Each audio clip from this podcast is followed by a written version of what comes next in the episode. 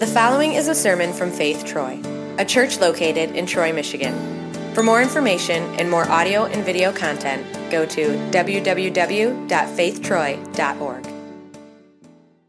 So, two weeks ago, uh, we celebrated the most significant event in the history of the world. And if you happen to be here with us on Easter weekend, um, then you heard me say something that maybe kind of caught you off guard uh, because I told you that the story of Easter really is not a religious story, which in fact is true. Um, because Easter, right, on Easter, we don't celebrate a teacher, we don't celebrate a teaching, uh, we don't celebrate a philosophy, and we certainly don't celebrate a religion. Instead, on, on Easter, we actually celebrate an event that happened. And so, because of that, Easter is that thing that takes Christianity out of the category of religion, um, because Easter is the reminder to all of us who are followers of Jesus that what it is that we believe, it isn't just simply based on a system of belief, right? It's not simply based on an ideology, but instead, what we believe as followers of Jesus is actually based on, on history.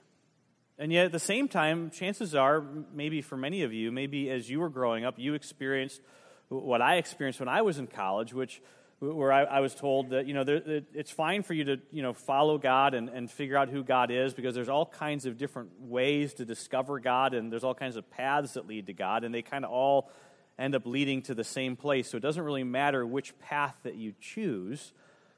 But, but at the same time, I was told, you know, you should probably be a little bit skeptical about the one that's known as Christianity because, you know, that path is actually based on a book that cannot be trusted. Because this book is so filled with errors, it's so filled with mistakes, it's so filled with contradictions, it's so filled with the supernatural that what it says can't possibly be true. It's fine if you want to read it for personal motivation. It's fine if you want to read it for personal inspiration. But beyond those things, there's really not anything useful that this book really can provide for you. And it certainly isn't anything that you want to base your faith or your trust in. And yet, somehow, at the same time, just two weeks ago, more than 2 billion of us, more than a third of the world's population, we actually gathered together to worship and to celebrate the truths that are found in this book. That, that more than 2,000 years ago, God actually sent his son, Jesus, into this world for one very specific purpose to die on a cross for our sin. And even though he did in fact die, he did not stay dead. Because after three days, God actually raised him back to life that, as proof that he really was who he claimed to be. And based on the promises that Jesus has made to every single one of us that are recorded in this book, we believe that for those of us who, who believe that Jesus really did die and who, who really did rise again, we believe that that was the payment for and the proof that our sins are in fact forgiven, and we will end up spending eternity in heaven with Him. So, how exactly is that? How exactly is that that, that so many of us believe that to be true? How, how exactly is it that so many of us actually read this book? We actually believe what it says if this book is so easily discredited? I mean, are there really just that many of us out there who are, who are, who are willing to intellectually kind of lie to ourselves and say, I, I don't really, I don't care if it's true. I don't know if it's true. Doesn't matter if it's true. I just need something to believe in other than the world around me. Is I just need something other than what I see to believe? I mean, is that really all that there is, you know, to, to this and to all this? For the next several weeks, we're going to be talking about the evidence, the real evidence that we have for what it is that we believe about Jesus, what we believe about his resurrection, and the reliability of everything that we read together each week as we open up the pages of this book. Now, today, as we kind of begin um, to weigh this evidence together, as we begin to talk, we're going to talk very specifically today, actually, about four of the books that we find within this book. We're going to talk specifically uh, about what we call the Gospels Matthew, Mark, Luke, and John. We're going to talk about um, these books and why it is that these books are, in fact, reliable records of actual things, actual events, and actual conversations that happened in history. And the argument that we're going to make together, not only today, but over the next several weeks, the argument that we're going to build is going to kind of go like this that Matthew, Mark, Luke, and John are, in fact, reliable records of actual events and conversations that took place. And because of that, what it is that they have to say about Jesus is true. And because what these books say about Jesus is true, then that means that Jesus really is the Son of God based on the miracles that he has performed, including, most importantly, his own personal resurrection. And if what it is that Jesus says is true, because of what these books say is true, then Jesus is in fact the Son of God. And that means that what Jesus says to us about God and also the rest of this book is also true. So, today, as we begin this conversation, as we begin kind of looking at the evidence today, and as we continue in our series, there's a couple things that we have to keep in mind as we begin to weigh the evidence. The first is that you can't use, we can't use, what you and I might commonly think of as science or the scientific method to somehow go about and prove history, right? You, you can't, that's not how, how science works. That's actually why, in a court of law, you don't really prove anything.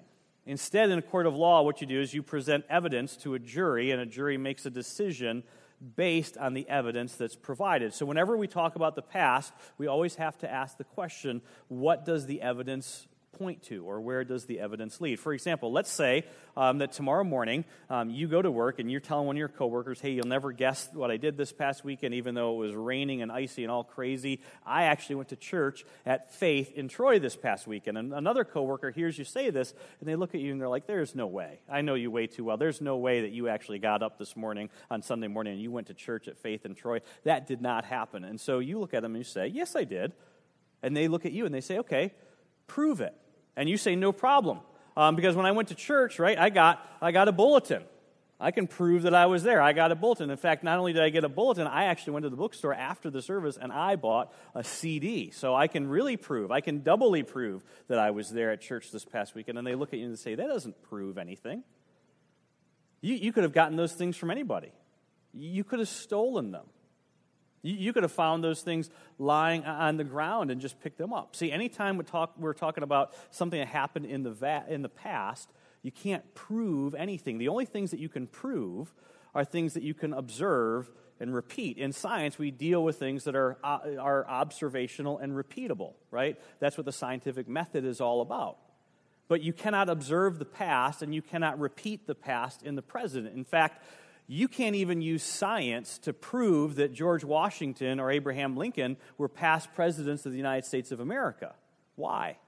Because their presidencies are not observable and repeatable, right? So you can't use uh, the scientific method to prove any historical event. Instead, what you have to do is you have to use a more evidentiary method like you would actually find in a court of law. The second thing that we have to keep in mind as we begin to weigh this evidence is that the, the question that we're asking is always what is the most probable explanation for the evidence that we have? Not what is a possible explanation, right? Because there are all kinds of possible explanations. It's possible that you did, in fact, kind of sneak into church and steal a CD from the bookstore. It's possible that you did just grab a bulletin off the ground outside of your office before you walked in, but it's much more probable that you just simply came to church this past weekend at, at faith. That's why, again, in the legal system, you always hear the phrase probable cause, not possible cause, because there are endless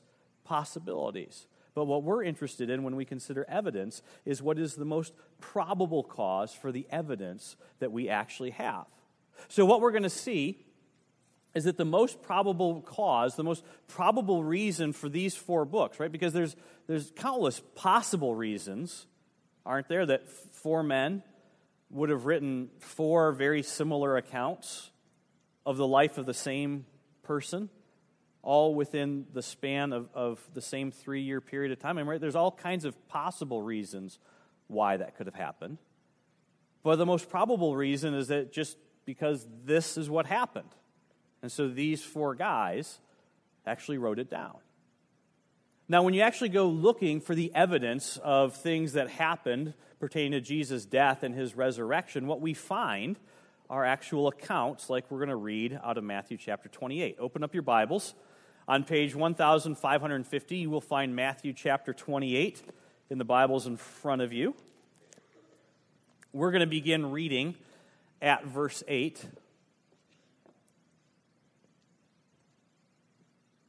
And I'm going to read this, and I want you to I want you to listen again. Listen, like we said on Easter, listen for some of the details that are in this, in this event. Verse 8 begins like this So the women hurried away from the tomb, afraid, yet filled with joy, and they ran to tell Jesus' disciples. Suddenly Jesus met them. Greetings, he said. They came to him, clasped his feet, and then worshiped him. Jesus said to them, Do not be afraid. Go and tell my brothers to go to Galilee. There they will see me. Verse 11. While the women were on their way, some of the guards went into the city and they reported to the chief priests everything that had happened. Verse 12. When the chief priests had met with the elders and devised a plan, they gave the soldiers a large sum of money, telling them, You're to say to his disciples that his disciples came during the night and stole him away while you were asleep. Now, if this report gets to the governor, we will satisfy him and keep you out of trouble. So the soldiers took the money, and they did as they were instructed. And this story has been widely circulated among the Jews to this very day. Verse 16 Then the eleven disciples, they went to Galilee, to the mountain where Jesus had told them to go. When they saw him, they worshiped him, but some doubted. Then Jesus came to them and said, All authority in heaven and on earth has been given to me. Therefore, go and make disciples of all nations, baptizing them in the name of the Father and the Son and the Holy Spirit, and teach them to obey everything I have commanded to you. And surely I am with you always to the very end of the age. Now, that account was actually written by Matthew, who is one of Jesus' 12 disciples. And when we actually listen to what it is that Matthew is telling us, we find a few very, very important details. For example, in verse 16, Matthew actually tells us who specifically was present when it was that Jesus actually appeared to them. And we find out it wasn't just one or two people who say that they saw the resurrected Jesus. And then, secondly, we also discover in, in verse 12 that Matthew tells us how the counter story to this event actually took place, which, although possible, certainly does not seem very probable because, right, if the guards were asleep, how could they have known who it was that came and, and, stole the body, right? If the guards were asleep, I mean, are we really to believe that a group of men um, were somehow able to roll away a massive stone in front of a tomb and then carry out the corpse of Jesus without making a single sound or waking anybody up? Really? If the guards did, in fact, know that the disciples were the ones who stole the body, why didn't one of the guards just simply raise the alarm as the event was happening and stop them from doing what it is that they were doing? Is it possible that the story that we read in verse 12 is true? Again, anything is possible, but it's much more probable that it's actually exactly what Matthew tells us, which is just a cover for the events that actually happened.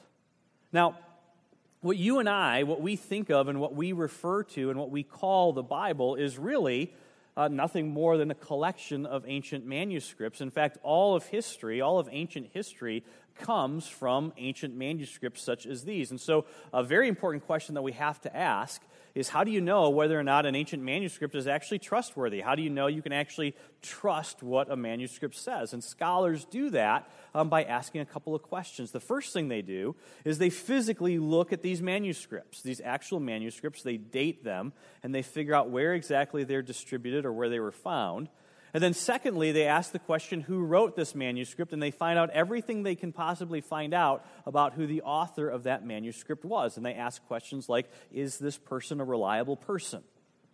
Does this person have any reason to write what they wrote? Were they being paid perhaps to make things sound a certain way? Or was there, there a reason that they needed to, to slant or to skew the events to make them sound, uh, sound maybe better than they, they were? And, and, and so, what happens when we actually evaluate the manuscripts of the New Testament using that kind of criteria? What is it that we figure out? How do they stack up?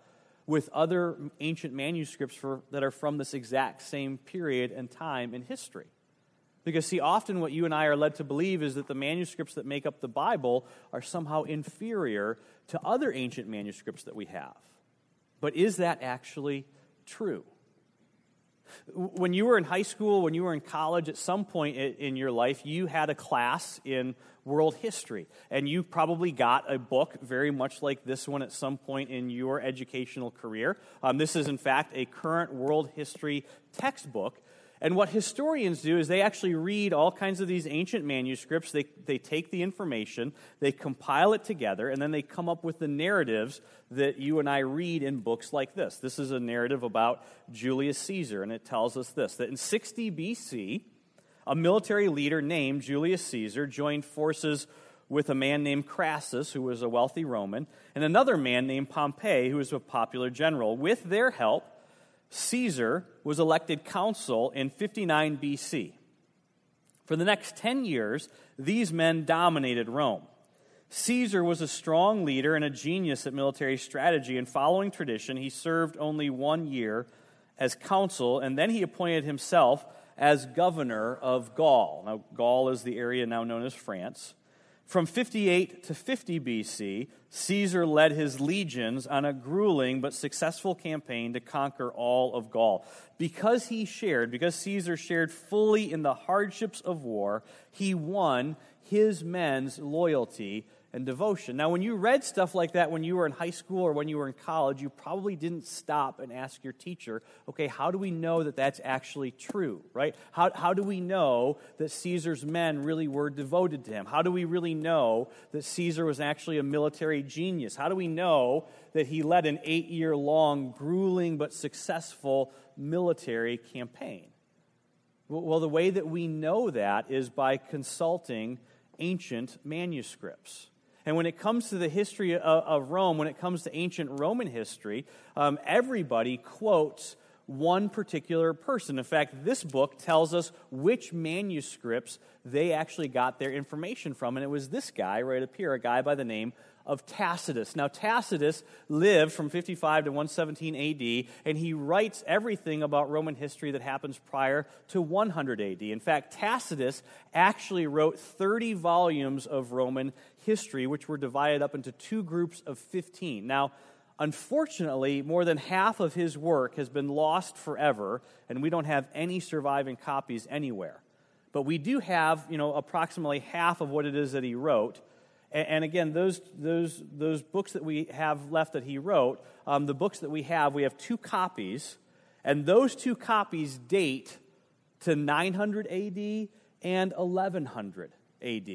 And so, again, that, that means that the two copies that we have were made 800 and 1,000 years after the events that they record actually took place. But nobody argues that it's accurate history, do they? I mean, it's right here, specifically quoted in this world history textbook written by one person.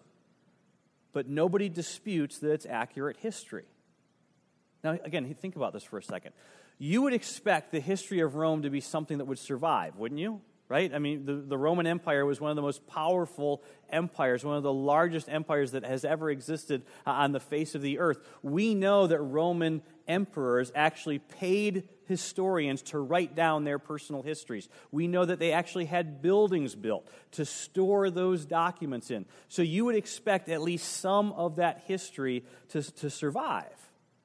But even with all of that, right, even with all the power and the might of Rome, right, even with all of that, the only thing that we have are two copies of a manuscript that were written in 900 AD and 1100 AD. That's all that survived from the history of the Roman Empire. So the question is how in the world is it that we actually have four manuscripts written about a poor Jewish carpenter? a man who was not powerful, was not wealthy, did not have any children, and did not write a single book. How is it that these books survived? How is it that we have more information about this man, Jesus, than we do about the Roman emperors who actually lived during the same period of time? Because that's actually true. We have more information about Jesus than the Roman emperors who lived when Jesus did. Why would so much time and attention be given not to the entire life of Jesus, but to just three years of his life? See, we know that Roman historians would write histories that spanned decades of an emperor's rule. They would write about these emperors' children, about their families, about the legacies that they had, about their victories in, in the military. And yet, these four men gave incredible detail to just three years of the life of a poor Jewish carpenter. And not only has their work survived, but it's actually been preserved to the point where, where we actually have more manuscripts of Matthew, Mark, Luke, and John than we do any other ancient historian in the entire world. In fact, when you, when you look at just the Greek manuscripts that we have to this day of only these four books, you'll find that we have more than 2,100 of them. And when you look at the actual ancient manuscripts that we have for the entire New Testament, you'll find that we have more than 24,000 of them. And these manuscripts weren't written eight or 900 years after the events that they record took place. In fact, in two weeks, Dr. Gary Habermas will be here. Last month, he just announced that a, a brand new uh, fragment from the book of Mark was discovered and has been confirmed to have been dated to 90 AD. We have copies of the book of Romans discovered in Rome that date to 55 AD. We have copies of, we have fragments and, and, copies of John's gospel that date to 135 AD that were found not in Jerusalem, but in Egypt. Now ask yourselves this what in the world is a copy of John's gospel doing in Egypt in 135 AD? Right? That, that's a testimony to how quickly and how broadly these manuscripts were, were, distributed, right? And, and, maybe you're sitting there and you're saying, okay, well, you know, that's, that's actually the real problem. That's the problem. Because there's all the copies. Because the Bible is nothing more than just a copy of a copy of a copy of a copy. It's filled with errors and contradictions, and nobody knows who wrote, wrote what, and nobody knows who put the errors in there, and we don't know how anything got there, and nobody knows what to trust. That's the problem. All the copies. I'm sure you've heard someone say something like that to you before. Well, the good news is this there are mistakes in the manuscripts that we have. There are even differences that we find when we compare the New Testament manuscripts and we lie them side by side.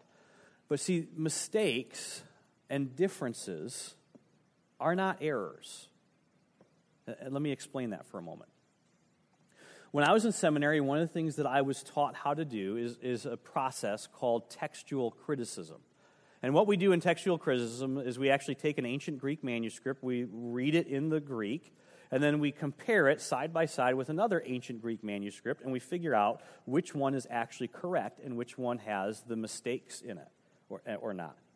Now, the truth is, that sounds a lot more um, impressive um, and also slightly pretentious um, than it actually is. In fact, I'm going to teach you how to do the exact same thing right now. Okay, so look up at the screen.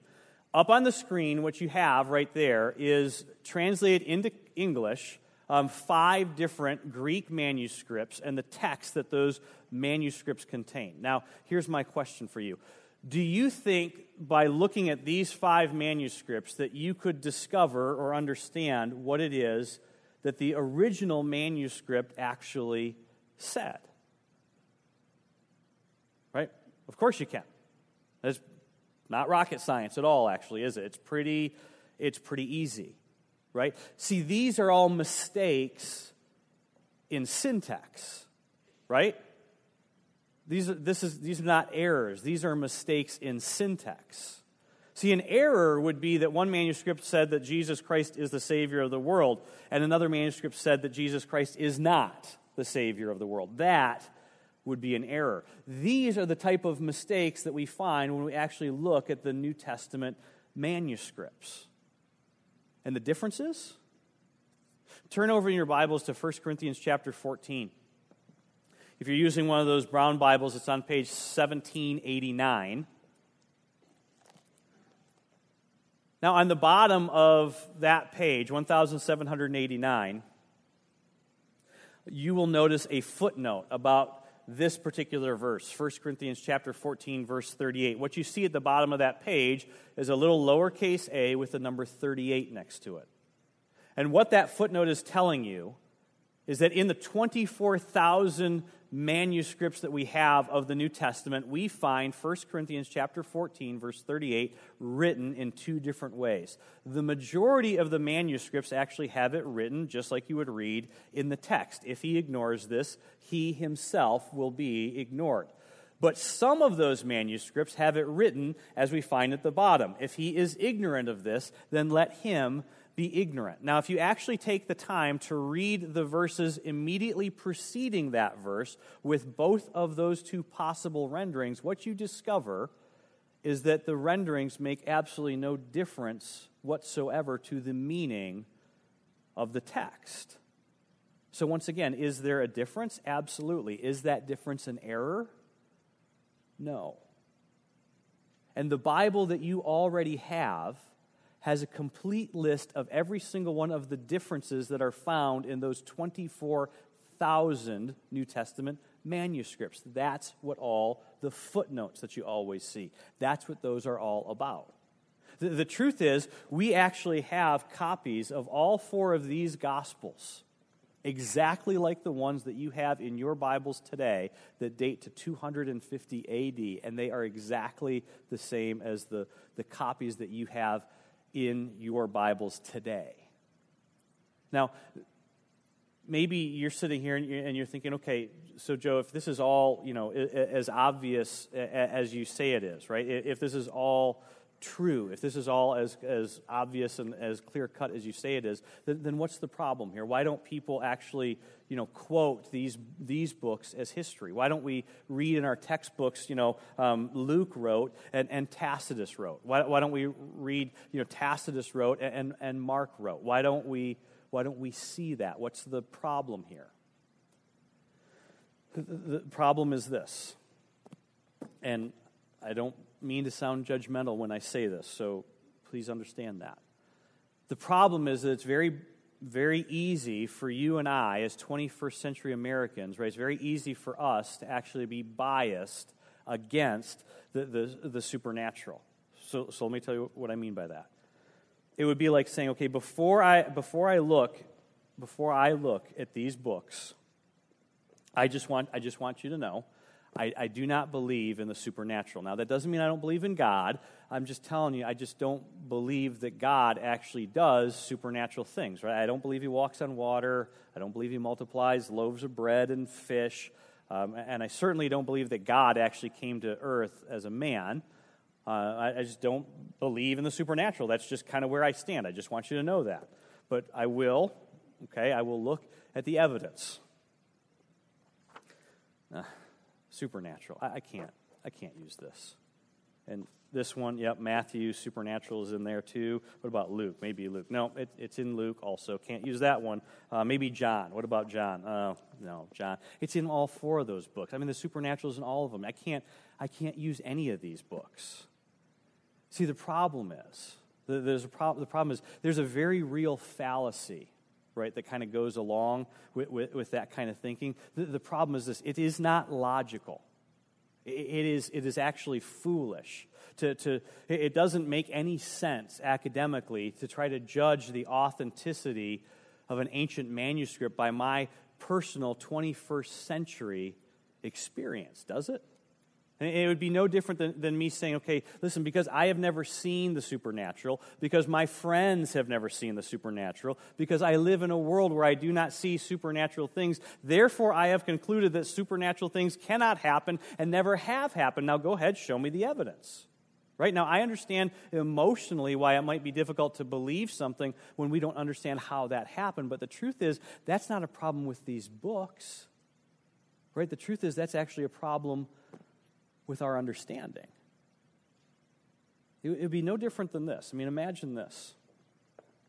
Imagine if I were to stand up here and look at all of you and tell you, I do not believe that slavery or racism has ever existed in this country. Imagine that I said that to you. Now, if I said that to you, there's probably all kinds of things you'd like to say back to me, but just go with me for a moment. Let's say I said that to you, and you respond and you tell me, well, listen, you know, we have stories. We have, we have testimonies. In fact, we have entire museums that have been built to, to document that. And I say, well, I don't care. I don't care about any of that stuff. I just don't believe that slavery and, and racism um, have, have ever existed in this country. Because, see, for slavery and racism to have existed in our country, that would mean that, that would mean that there would have to be a category of hatred and a category of evil and a category of insanity that is so deep and so pervasive that it not only affected one single person, but it actually affected an entire nation of people for hundreds and hundreds of years. And I just don't believe that that kind of evil actually exists. And the reason why I don't believe it exists is because, listen, I, I've never felt that way towards another group of people. And, and, my friends, they've never felt that way towards another group of people. And, and I've never seen that kind of hatred or, or evil before. And so, therefore, I've concluded that it has never existed before. See, if I were to say that to you, you know what you would tell me? You would tell me, I don't care about your personal experience, right? I don't care about what it is that you've seen or your friends have seen. What in the world does your personal experience have to do with history. The point, right? The, the point. The point is this as we kind of begin to wrap this up together, as we talk about these four books, right? The, the point is simply this listen, as we begin today to consider the evidence right? As we, as we move throughout this series and we talk about the evidence that's found in, these books over these next several weeks together, as you look at Matthew, Mark, Luke, and John, and you look at what it is that they say to us, and again, if you're here today and you are, are you know, you're visiting with us or you're not a follower of Jesus, then I get, I get it, of course, right? Of course, chances are you probably came here today and you are biased against the supernatural, which of course you would be because you live in a world where you don't see supernatural things. I get it more than you more than you realize. All I would say to you is simply this. Just be careful. Be careful that you do not fall into the trap of taking your own experience and then at what it is you've seen or haven't seen, right? And then imposing that on these books and saying that these books can't possibly be true just simply because of your own personal experience. That's not academic. That, that's not scientific. That's nothing more than imposing your own experience on history. Which, in fact, is, I think, part of the reason why God, in His wisdom, didn't just give us Matthew. He didn't just give us Mark, He didn't just give us Luke or even just John. But instead, God did everything that He possibly could in a day in an age where there were no pictures, there was no video, there, there wasn't even a printing press. God did everything that He possibly could to accurately record and then provide for us these amazing accounts of history, of what actually happened. And that should give every single one of us just a little bit of a reason to pause. Because, see, if, if what these books say happened really did happen, if Jesus really said what these books claim that he said, then just because maybe I haven't ever seen God do anything, that doesn't mean that God actually has never done anything. And maybe because I just have never seen a miracle, that doesn't mean that God has never actually done a miracle. And so maybe what I, it is that I need to do today is to just consider, or perhaps reconsider, the evidence. Because, see, in the very same way that these books, the message of these books reveal a messenger, the message of these books is that you, in fact, have a Savior. A Savior who has stepped out of history and who actually wants to step into your life personally today. Let me pray for you. Heavenly Father, Father, thank you so much for uh, preserving and for giving to us, for providing for us these, uh, these amazing ancient manuscripts. Um, Father, these, these books that tell us about who you are, they tell us about who your Son is, and they most importantly tell us about what it is that Jesus has done for each of us personally. And Father, my prayer for us as a, as a people and as a church as we move through this series together is that your Holy Spirit would help us to weigh the evidence, help us to maybe put our biases to the side, uh, and, and for us to see clearly where it is that evidence leads, even if, especially if, especially if it kind of leads and points in a direction maybe that we don't fully understand. Father, I ask that in these next few moments, as we take some time to personally speak to you and pray to you personally and silently, um, that you would hear us just as your son Jesus has promised you would, as we confess our sin to you. The good news of the gospel is that while every single one of us, well, you and I, well, well we were still sinners it was in that moment that our Heavenly Father sends Jesus Christ not only into our world, but also into each one of our lives personally, that we would not perish, but rather have eternal life. And so the good news of the gospel is that your sin, it is truly forgiven. In Jesus' name, amen.